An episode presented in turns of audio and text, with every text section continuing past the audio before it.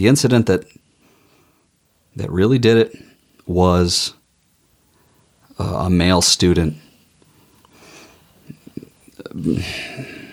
gave another another a, f- a female student a black eye. Uh, just smacked her right in the right in the face after she moved his cell phone off the table onto the floor. But I felt so guilty because it happened on my watch.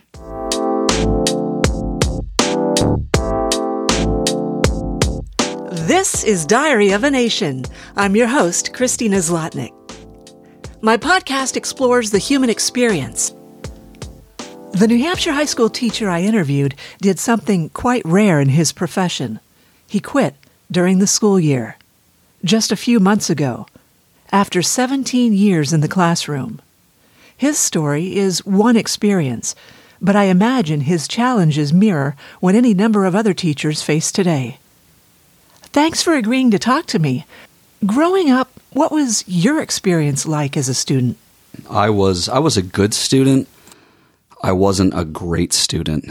My my parents always made sure that I, I was taking care of my studies and, and doing the best that I could. Looking back, I, I could have done more.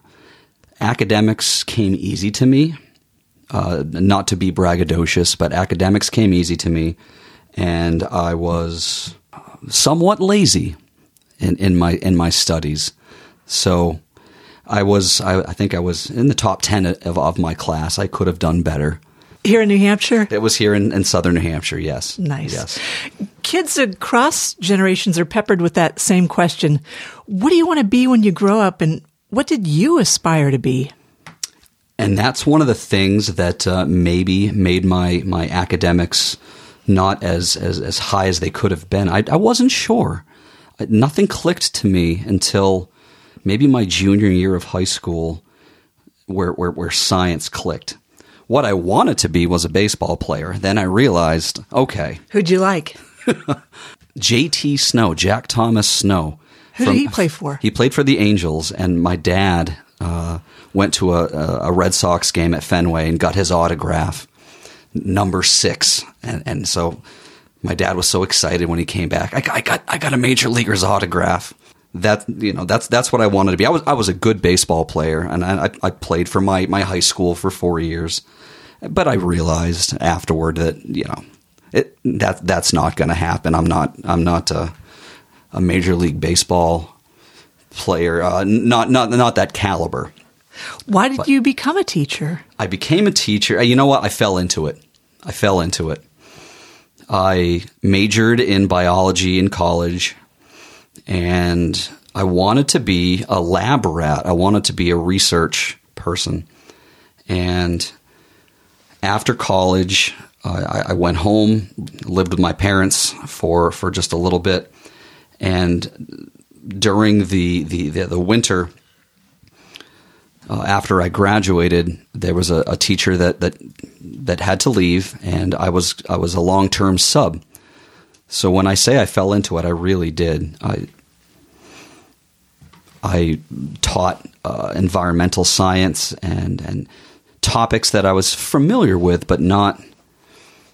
I wasn't uh, well versed in them.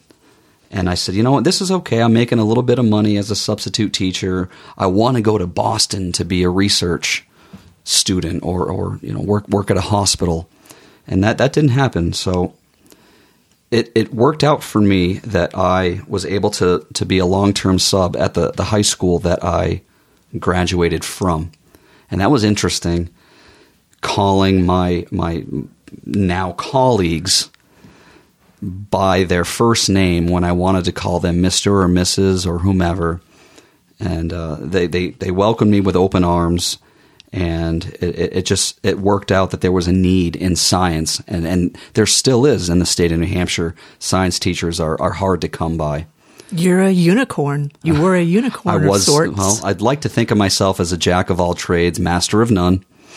Um, I, have I've taught biology, chemistry, forensic science is, is one of the things cool. that yeah that I, that I've taught at, at the the high school and uh, um, post secondary level. I've taught at universities uh, here in southern New Hampshire forensics, and the fact that I'm an empath, that the fact that I think of other people, it just clicked for me that you know this is something that I can do.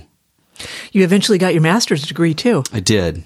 Uh, this was this was after I left uh, the the first school that I worked at. Uh, I, I, ended up getting my master's degree in um, education administration, thinking that I wanted to become a principal. With my what, with what I think my leadership skills are, I went to a military school. Where was that? This was at Norwich University yes. in, in, in Vermont. I was in the Corps Cadets, and I never served. I didn't take my commission, but I come from a military family and I'm very very proud of the fact that I have those. Uh, I I was able to to lead cadets um, that that are still currently serving as uh, senior officers in the United States military. In those early years of your career, what was a typical day like? Uh, and again, my my wife's. I, I, want to mention my wife. She she's a teacher. Uh, she has been teaching just as long as I have before I before I left this past fall. It, it would be 10, 11 hours. I would I would be one step ahead of the students. Again, starting as a long term sub, I had the book, I had the chapter, and it was okay. This is the lesson that we're supposed to see, or, or we're supposed to teach. Uh, this is the curriculum, and so I would make sure I would write my lessons, my my lesson plans, so that I sounded like I knew what I was talking about. As the years went on, I, I knew what I was talking about. By this most recent school year, how had teaching changed? By this most recent school year, uh, I feel like there were so many initiatives and directives being aimed at teachers, and it was it was so hard to to keep up with everything. We, what do you mean exactly? A year ago, two years ago, we had to write a paragraph at, at uh, report card time at the end of every quarter, uh, uh, narrative about each student, and that was initiated from upper management from from the from the school district, and things that we just didn't have to do before. More work. It was more work. It was more work, and I didn't mind the work, but it was just more time taken away from my family, which is one of the reasons why I made the decision that I that I that I made. What supports did you feel were lacking?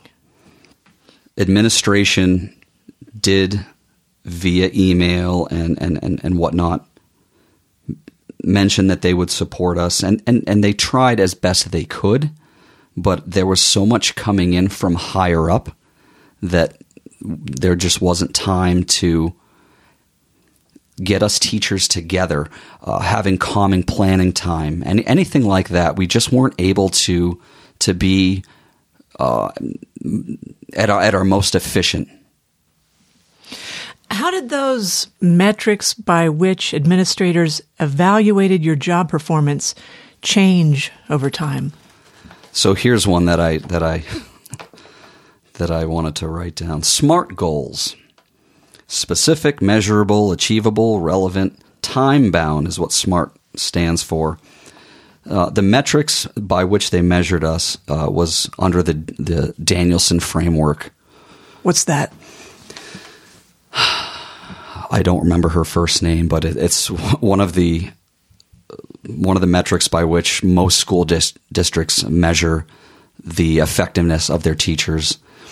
Um, there are four different domains in which we must uh, cooperate and, and, and show proficiency. Emily Danielson, that's her name. So, what are those four roughly? Um, in lay terms? In late, uh, providing lesson plans, uh, pr- planning. The second one is about classroom management. Uh, the third one, and wow, as I as I think about it again, making making sure you communicate with your with your stakeholders. And the fourth one parents, is parents, like that. Absolutely, parents, students, uh, and and being an effective part of the school community. For example, when I started teaching, I decided to be a class advisor. Why not? It it it, it brought me closer to to my students, and um, I, I took a leadership role in that regard. I know our society expects schools to help solve an array of social problems. You know, things like lack of basic needs, students who don't have enough to eat, enough clothing, school supplies, uh, childcare issues that parents have, bullying issues, substance misuse on the part of the student, mental health challenges. How did all these problems change over the years, and how did those types of issues impact you as a teacher? So I think as our society has changed over the years, we, we've noticed more uh, the, these basic needs that, that students have. Uh, at the at the, the most recent school I, I was at, the the school counseling department would have crackers in in in the cabinet because we knew that students didn't have some, some students didn't have that basic need of, of, of food. And how can you how can you deny a human being you know and how can you learn when you're hungry? exactly. When you're tired when you're hungry how can you learn? So we we made a conscious effort to to provide for those needs. My my biggest issue, uh, I guess, is the rise of social media. The fact that when you ask me how these problems have changed over the years, I was I was researching before I before I spoke with you uh, this evening. TikTok challenges you, like Coca Cola and Mentos and all that stuff they do. This is this is dance e- challenges. This is even worse, and and you can Tide Pods. You, you can you can you exactly you can Google this TikTok 2022 challenges for January. Jab a breast. Feb- February. Mess up school signs. I didn't know that kind of stuff. There were so, and I have kids who just got out of high school uh, March mess up the calf. The or, calf, or, or the, the, calf? Or, or the, the, cafeteria or the quad. There was this this challenge that that occurred, this TikTok challenge that occurred in the in the fall of the previous year, of last year before I left, and it was uh, mess up mess up the bathroom, uh, steal steal something from school, steal something from school, and the students not all of them, because 95% of them are amazing people. But there were some, some students that got behind this social media challenge, and um, we had we had issues with with the the facilities at school. We had to lock the bathrooms because, especially the the the, the men's bathroom, because uh, soap dispensers were being stolen, and sinks were being ripped off the walls. Not where I went, not where I taught, but in, a, in another local southern New Hampshire school, a toilet was stolen. Wow. Bullying uh, was was a big a big problem. So I would see issues of bullying, uh, not on a daily basis, but I would see it more online, and and I, students would report issues of bullying and, and would want answers and would would would look they're looking for comfort and accountability. Absolutely. Uh, so me, I'm I'm not a excuse me, I'm not a, a social media savvy person. I, I have Facebook, but I don't really go on it anymore. The challenges that I saw dealt with. It, it, it, was all it was all via social media, and, and students didn't know how to respond, didn't know who to turn to, so they would turn to us because the parents. I, am not going to call out the parents and say they were oblivious because I'm sure they, they knew, but even my own daughter, my own daughter, my 12 year old daughter, was she she bullied somebody. She was told to to say something on social media, and she did via peer pressure, and we had that discussion with her. But at at the high school level where I taught, it was it was rampant, and we still don't have a, a way to to deal with that issue. Why not? It's been going on forever. I don't know that we have the capacity to to handle all of the the, the new uh, media outlets that, that the students have access But to. But even back in the day, it's been going on forever before Yeah, and it- and it's social media. You're right. You're Parents are very frustrated about that, among other things. And I know it's not all on you. We can't ask teachers to do it all. We all have a hand. We all have a responsibility. and I appreciate that. Uh, it, I, I, there were there were times where I didn't know what to do. I would I would talk to a student in private. I always my, my philosophy my philosophy is praise in public, criticize in private. So I you know I, I, would I would I would praise students for doing the right thing when they knew that something wasn't wasn't going right, something was awry on social media, and they would alert administration. But I don't think we have a framework in place to deal with these issues that arise from social media that happen at a school on a day to day basis. Th- These students have instant access to it. Uh, parents can text their students at school. And I can tell you, ha- having left teaching in the last several months, I have been guilty of texting my older daughter, my 15 year old, just to see if she's okay, what she's doing. But as a, when I was teaching, that's the last thing we want is, is, is we want these students to be engaged And all- not distracted. and not distracted. Absolutely. So there, there's that influence that really, really hampers our ability to deliver the curriculum uh, at the level that we would, would like to, to deliver. Do you have any stories that can illustrate some of these other issues, like the lack of basic needs, substance misuse issues, mental Sure. health challenges? It's it's sad. I, I did some research and I know that the United States, the the number of students, the number of, of children below 18, uh, we, we have the highest number, uh, the highest percentage of students in the world that come from uh, a single a single home. Um, Single parent I, home. I, I, single parent home. I don't want to say a broken home, but a single a single parent home, and I think that that that does have a big role to play. I know that my own children are not perfect. My wife and I were both teachers. She still does teach, but it does start at home.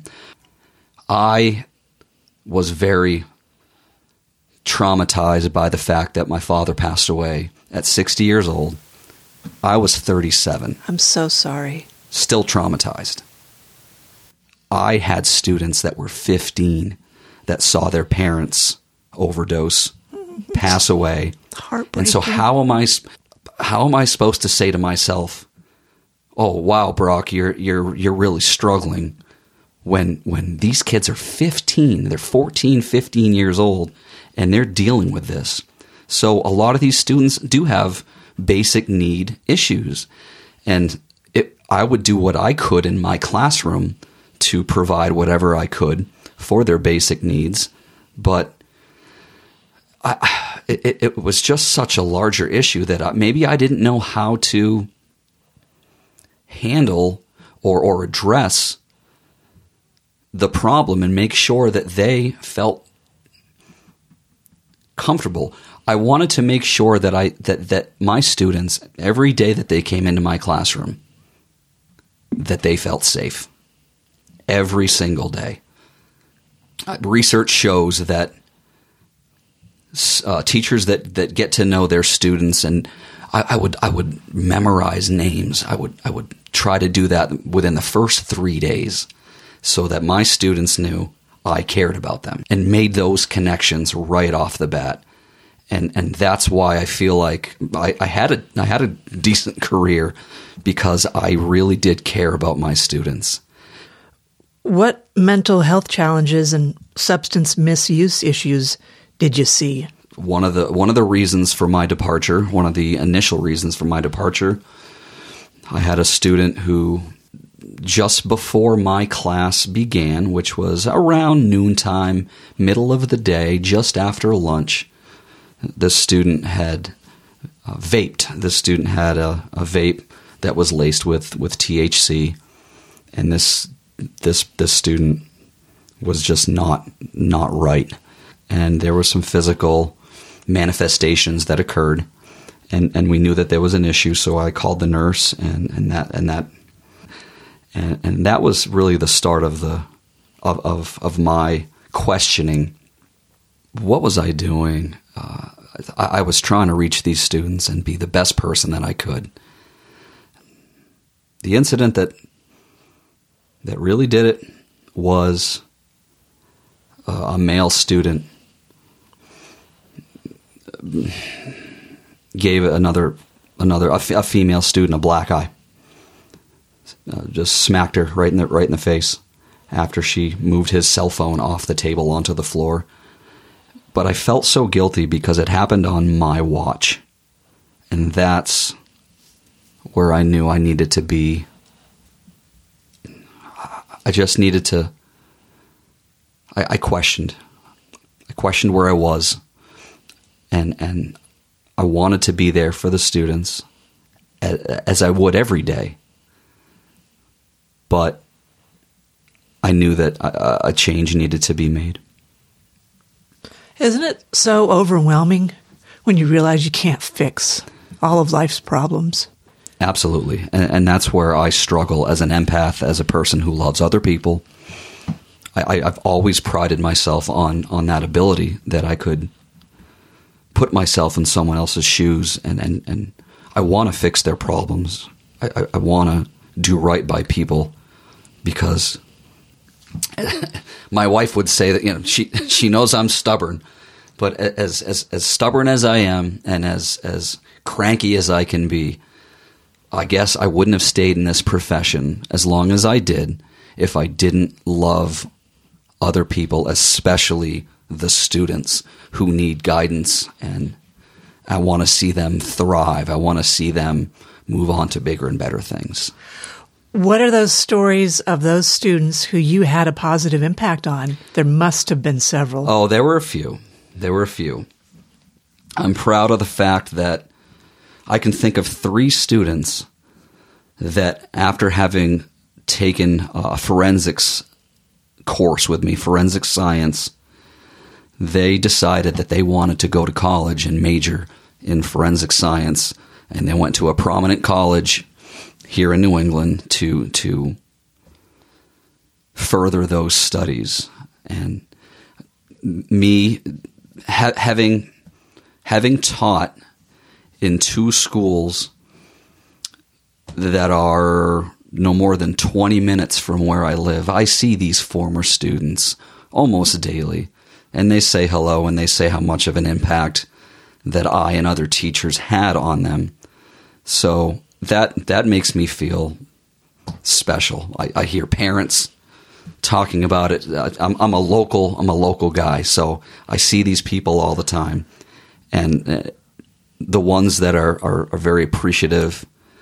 It just it really hits me to the core and makes me feel happy about why I chose what I did for as long as I did. What other positive stories do you have? Oh, my jeez. I, I just I, I, think of students taking videos of of experiments that we did, and um, here's a good one. Um, I'm going to get emotional. one of my former students asked uh, uh, the band, my band, to play it at their wedding. It was the last show that I got to play with my father before he passed. and it was a former two former students that that got married and they're living a happy life and I know that I had an impact on both of them when they were younger. And that makes me feel good. And you played at prom the last year you taught. Yes, we did. And the students love the fact that you're one of the lead singers. They think you're super cool. Yeah, that was that was fun, and hopefully we'll be invited back. Uh, you're going back for graduation. Absolutely, this spring. I would not miss that for the world. I do miss my students. Sounds like it's really hard for you It is hard. to be gone. It's hard. And it sounds like you'd still be there if things had been different. Yeah. Um just a little bit more about myself. I, I knew I knew that I had to be a better person. And the stress from the job was affecting my, my lifestyle at home. Um, I would I would come home and just snap at my my daughters. Two I have two lovely daughters. One of them is a sophomore in high school, the other one's a 7th grader. And my wife as a kindergarten teacher has been for 17 almost 18 years.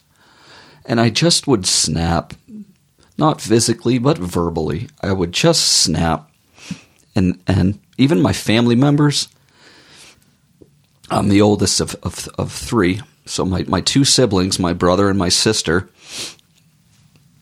they would they would tell me, "You're not yourself. You're." When you're-" did that start happening? it started happening happening within the last year, year and a half. I wasn't happy two years ago, two and a half years ago, but I stuck it out. But when my family told me that I was not being the person that I thought I was, then I knew that something needed to change. So, what I tell people, what I've told people in, in terms of me leaving teaching, I was a less than stellar husband. I was a less than stellar father. And that's not me. I needed to be better. And you can hear you can hear my voice cracking. But I knew I knew right away that something needed to change. So I was in the administration uh, offices weeping. This is a 40 year old man having gone to military school, weeping. I thought I was tough. I'm not. I love people. And so I knew that a change needed to be made. And luckily for me, my school district did did support me in that regard. You sound like a really decent man who is self aware and wanted to do right by the school and by your family. Thank you. So out of respect to the school, to my students, to my family, I stayed longer than I needed to. They asked me if, if I could stay another month so they could get another teacher or, or find a, a, re- a replacement, get a plan, and I did that, even though I knew that this was this was it for me. But I'm proud of the fact that I did that, and I hope that the school district, the students, my colleagues, the administration knew that I did that out of respect for them. One of the things I would always tell my students is I value respect. I don't command it, I don't demand it. I value respect. And if they know that, then I've then I've got their respect and they know that I had theirs. My two best friends were teachers, and they said it's almost unheard of for a teacher to leave during the school year. Yes. So I knew something Yes. major was happening in your life. I'm not sure what I'm allowed to say here, but uh, one of my former students asked me, "Are you still teaching at, at, at the school that I was at?" I said, "No, I'm done." Wow, they must have pissed you off. And I, I had just had enough. I had seen fights. I I had broken up fights. I had seen substance abuse in my classroom. I had seen physical assault in my classroom under my watch. That's not what my classroom is supposed to be about.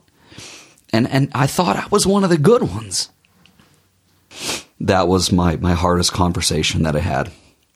And I'm going to get emotional again. I, I was asked last spring to teach AP chemistry, which I was so excited about. My, my undergrad degree is in biology, but if I had to do it again, and I told I, would tell all my students this. If I did it all over again, I would major in chemistry. I love chemistry. I actually still teach it at a local university two nights a week here in southern New Hampshire. So that that morning when I told my AP chemistry students that I was that I was leaving, and I I, I knew the date, having spoken with administration, I knew the date, and I had the cream of the crop. I had 12, 13 students that were the best and brightest that that school had to offer. And it was just silent as I was sitting there weeping in front of them because I do, like you said before, I am an honest person and I and I'm real with my students and I want them to see that we're humans too. I remember when I was a student, I you know, my teachers, what do they do after work? Well, your teacher cares about you and is, is plays in a band, has a family, makes dinner, but uh, I'm human, and and that was it was hard to reveal my human self to them, but I, I felt like I had to do that so that they knew where I was coming from. I felt, and I still feel, that I abandoned them. That's just the way I feel, but they were so supportive, knowing that I needed to be a better person. And I can't wait to see them on graduation. One of your fellow teachers told me that the kids absolutely loved your loud and bright and sometimes explosive demonstrations in the classroom. And she said you were regarded as one of the top five teachers at that school. You apparently knew exactly how to engage students and how to make chemistry interesting to them. Plus, you know, you're the kind of teacher that's hard to replace. And it really seems like the profession lost one of the good ones when you left. That's nice of my colleague to say. I, I think it's my empathetic nature. And uh, again, the fact that I truly, truly care about every student. I want them to succeed.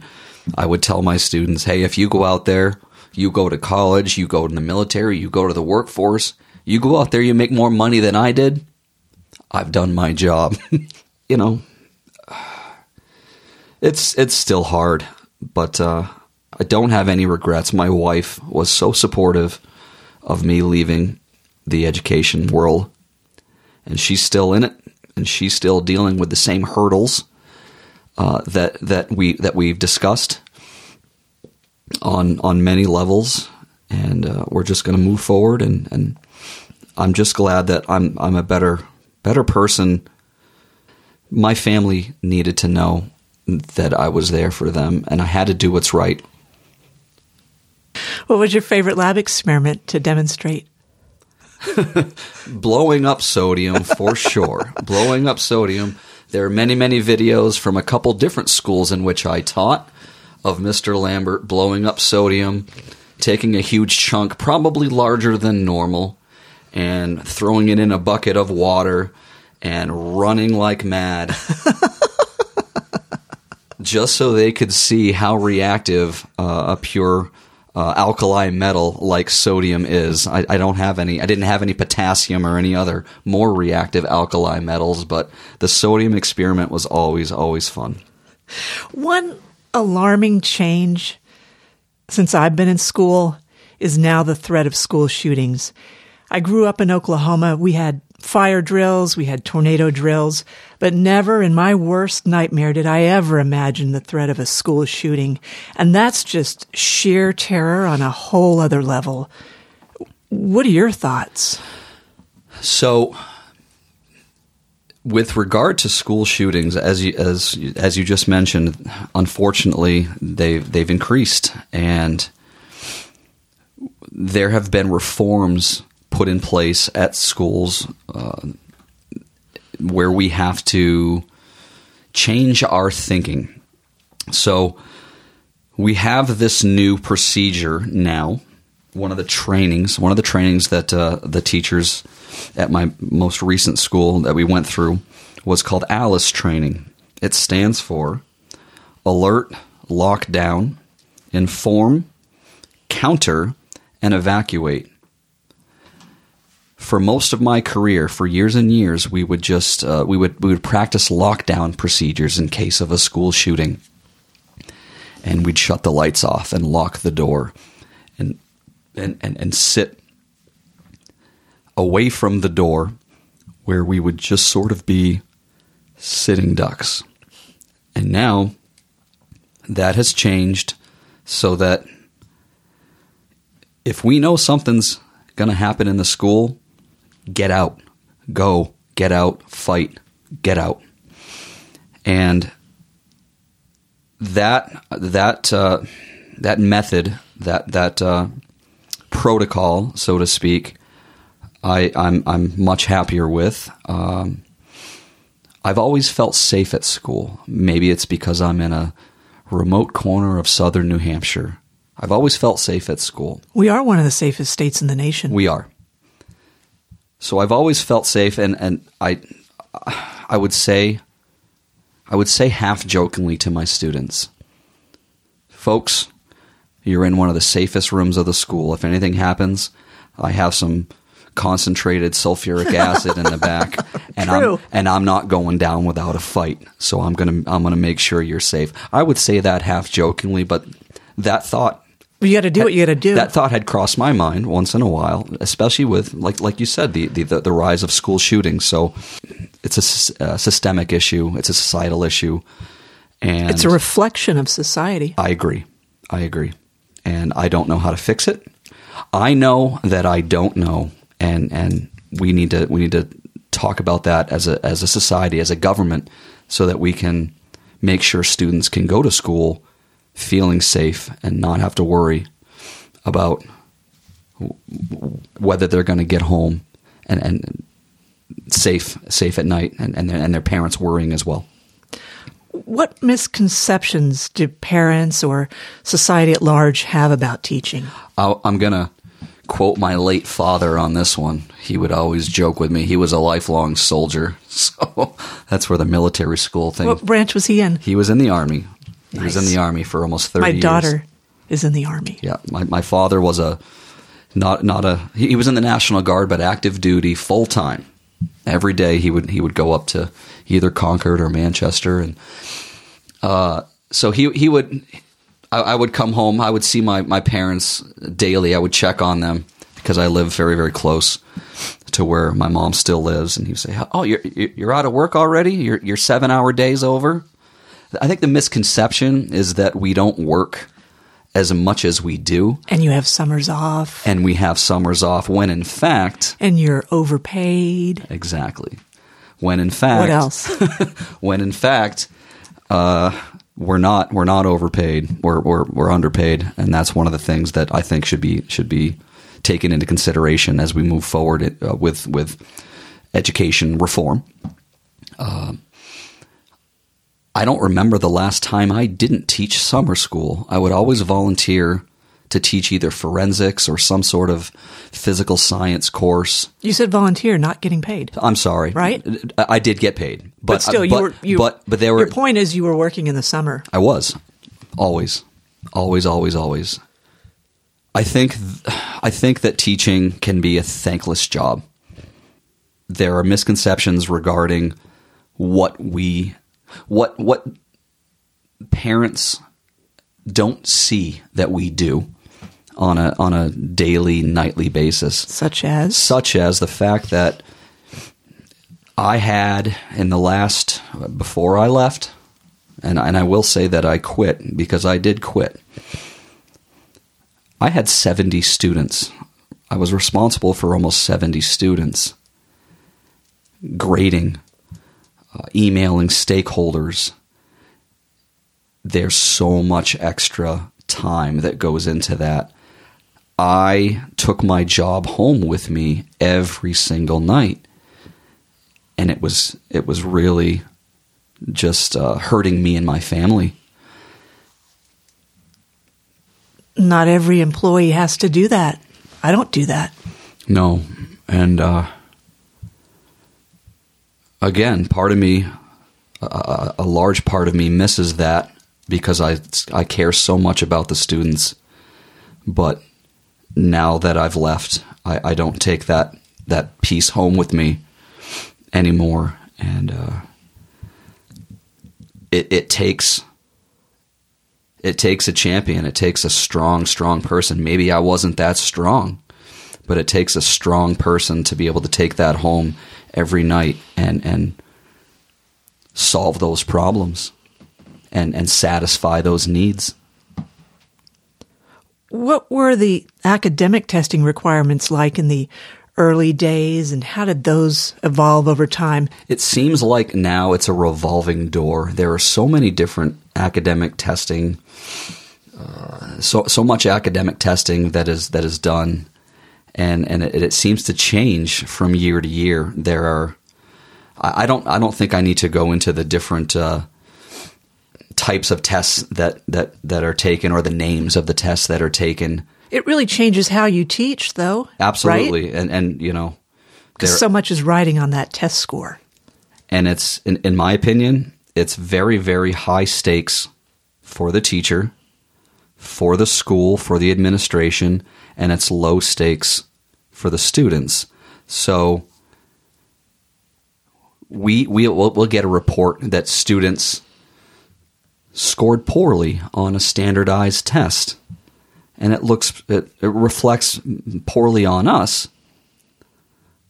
But in most of my students from what I've from those that I've spoken with eh whatever I didn't really care about that thing. I was just going to answer C, C, C on all the tests. There's a disconnect between the stakes and, and who's held responsible for these test scores. What concerns did your students share about academics? Did they feel so much pressure? There were some that did. A lot of them had anxiety. I, I can think of a few right now that, that, that said, Mr. Lambert, I, I have severe anxiety about this. I'm not a good test taker. What what can I do? And, and so there was there were a lot of issues that, that arose from from their the students that were that were self aware. They knew right off the bat that they knew the areas in which they needed help, and and they came to me.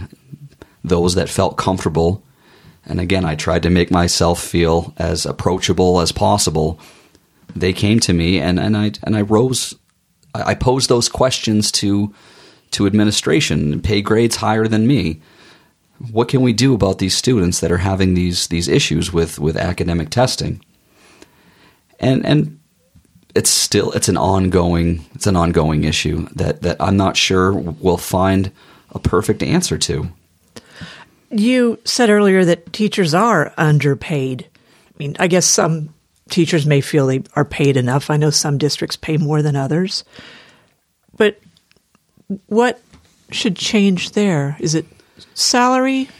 Seems like the benefits are fairly good. I do think the benefits are good. Um, you're you're you're asking a man with with simple taste. I felt like I was paid enough. I do feel like teachers are underpaid based on the amount of time that they put into their to their work on a daily basis. Um, I, am sure who who wouldn't love to get paid more, right? yeah. But I felt like I was adequately paid.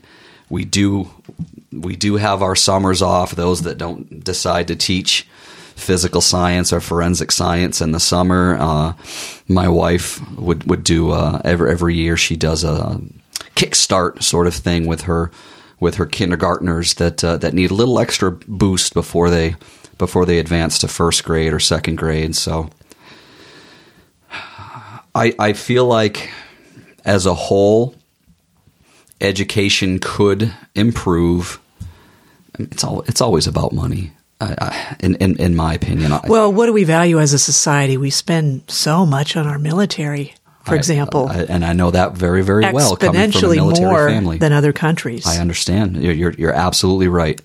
So, what is it that we value? Do we value education? Do we value our defense? What is it? And, and because what you value is what you're going to put your money behind I, as I a government or as a society. I agree.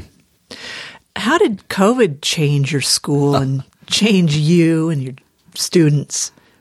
Uh, COVID changed us immensely. I'm not sure how compelling my story is, but two teachers, two children living at home.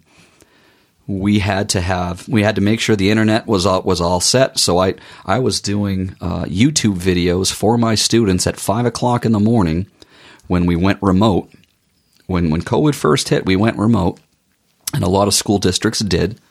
So I was making YouTube videos uh, in chemistry. I was trying to teach chemistry at five o'clock in the morning from my little corner in the living room with a with a little whiteboard, a little magnetic whiteboard that I uh, that I purchased, and I, I published those videos, and I would throw those on Google Classroom, and the students were supposed to learn from my YouTube lecture.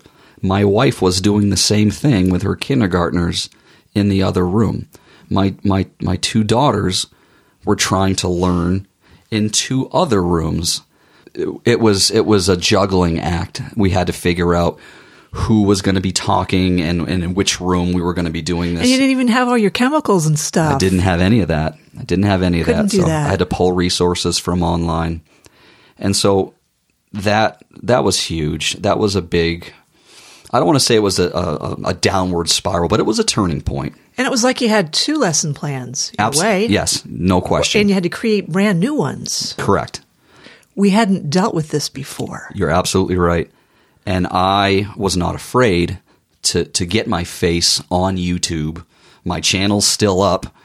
Uh, It, it can be it can be research. It can be found. I have plenty of videos from my my physical science and my, my honors chemistry classes that I remember when we went uh, remote in March of what was it 2020 2020. 2020. So that was that was that was just uh, very very tricky, uh, and and it it added to the stress without a doubt. The the school I, I worked at most recently had cohorts, so when we finally did get back to school, not every student was able to to go back. We served several towns, or we served several towns, and half of the students would be at school one day or one week. They would go for a week at a time, and the other week, the other half of the students would go. That's extra work because we had to figure out we had to figure out how we were going to engage these students and think about as a science teacher where we're supposed to do hands-on activities. We couldn't do those. Setting up a chemistry lab is totally different. And and a lot of people didn't take that into consideration. So that was so much extra work. So I can imagine there's a lot of learning loss with a subject like yours. And then also from what I've read, those very young students, like the ones your wife is teaching, huge education loss. Yes. And then the parents at home, if they're both working and they've got kids in kindergarten, first grade, that really requires hands on learning at home. They don't even know how to navigate the computer. right and and one of the things that uh, again to, to to talk about why I made the decision to leave I felt like these these students they were being parented and, and not at the fault of their parents, but they were being parented by TikTok, by social media. They were home during this remote period while their parents had to work. They had to provide for their families Unsupervised sometimes. unsupervised. And and so they were being led or guided by misguided social media in my opinion. A survey released last month by the NEA, the National Education Association, found 55% of educators are thinking about leaving the profession earlier than they had planned. And that's a big jump from 37% in August of last year. It's true for educators regardless of the age or years spent teaching. So you're not the only one out there. I have stories. It's a uh, crisis. It is a crisis, and it's something that needs to be addressed. I've I've been teaching for, for many years, and I have lots of colleagues, lots of friends in, in the in, in the realm of education and academia. Several of them have said, I think they said this half jokingly, but maybe not half jokingly. Can can you take me with you when when when you go? I know that me leaving was a bad look. I'll never get hired by my most recent district again. I, I get that, but I'm I'm okay with the decision that I made, and my my stress level is just so far less than than what it was uh, just just a few months ago, and it's it's saddening that there are friends of mine that are that have told me and, and have told me very recently that they're still ready to ready to go. I don't know how we can change that, but it needs to be addressed.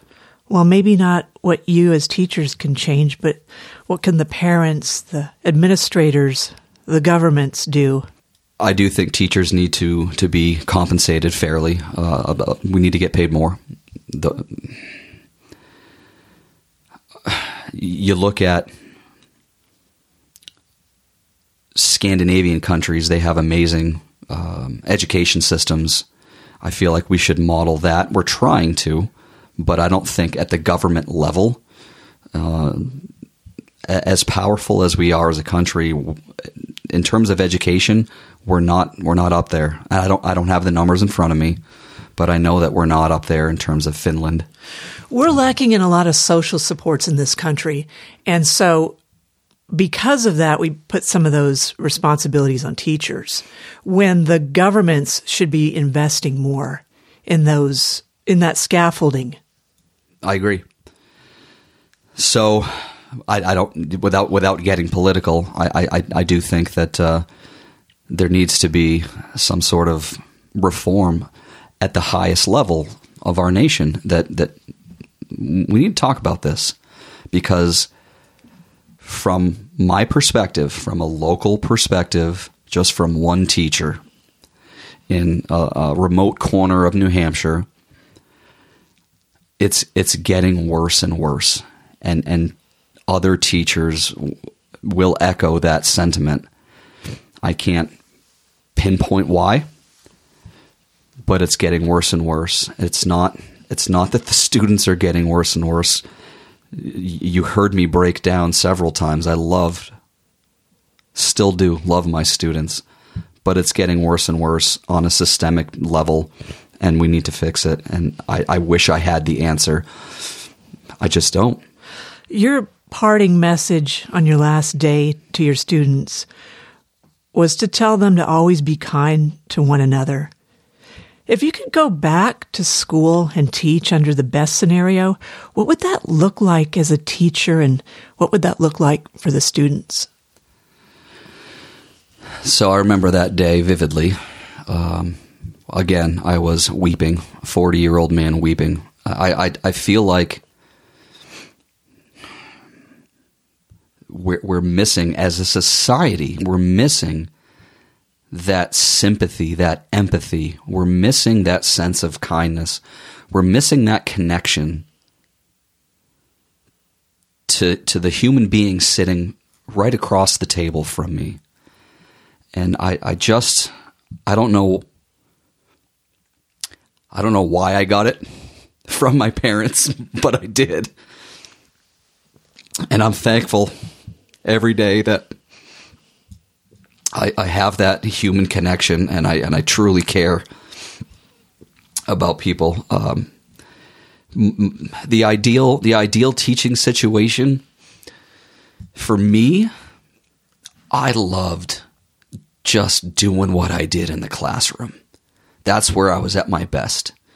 Not in writing paragraphs about students or responding to an angry email from a parent when I had that connection with my students on a day to day basis, that's what I loved.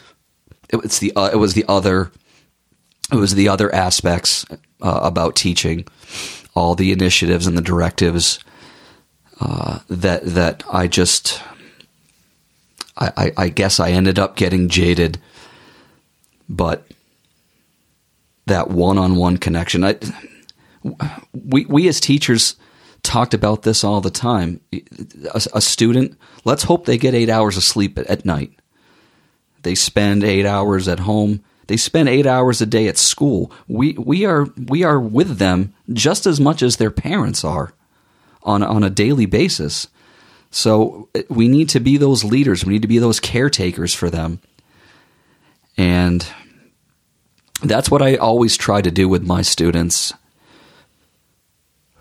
For for better or for worse, I, I know that that connections were made, and I'm very very grateful in in what I was able to do over the last 17 years.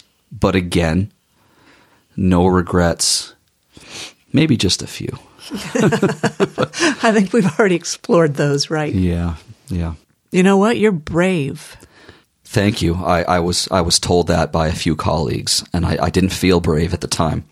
I well, was, brave is hard, and brave hurts. I it can be painful, it, it still is. but on the other side, it can be so beautiful And, and too.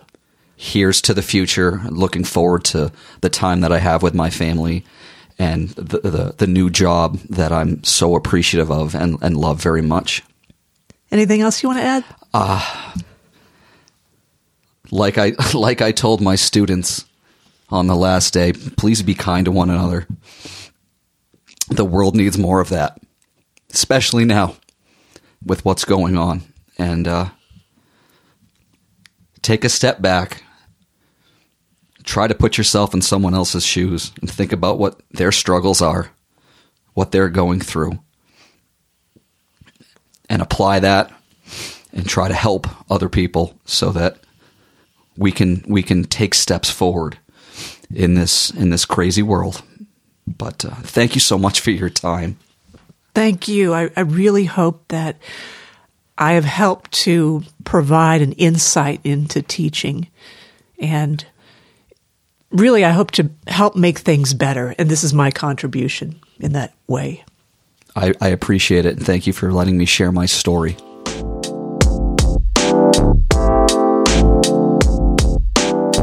Follow Diary of a Nation on Facebook, Instagram, and Twitter. I hope you'll take a moment to rate and review my work at Apple Podcasts.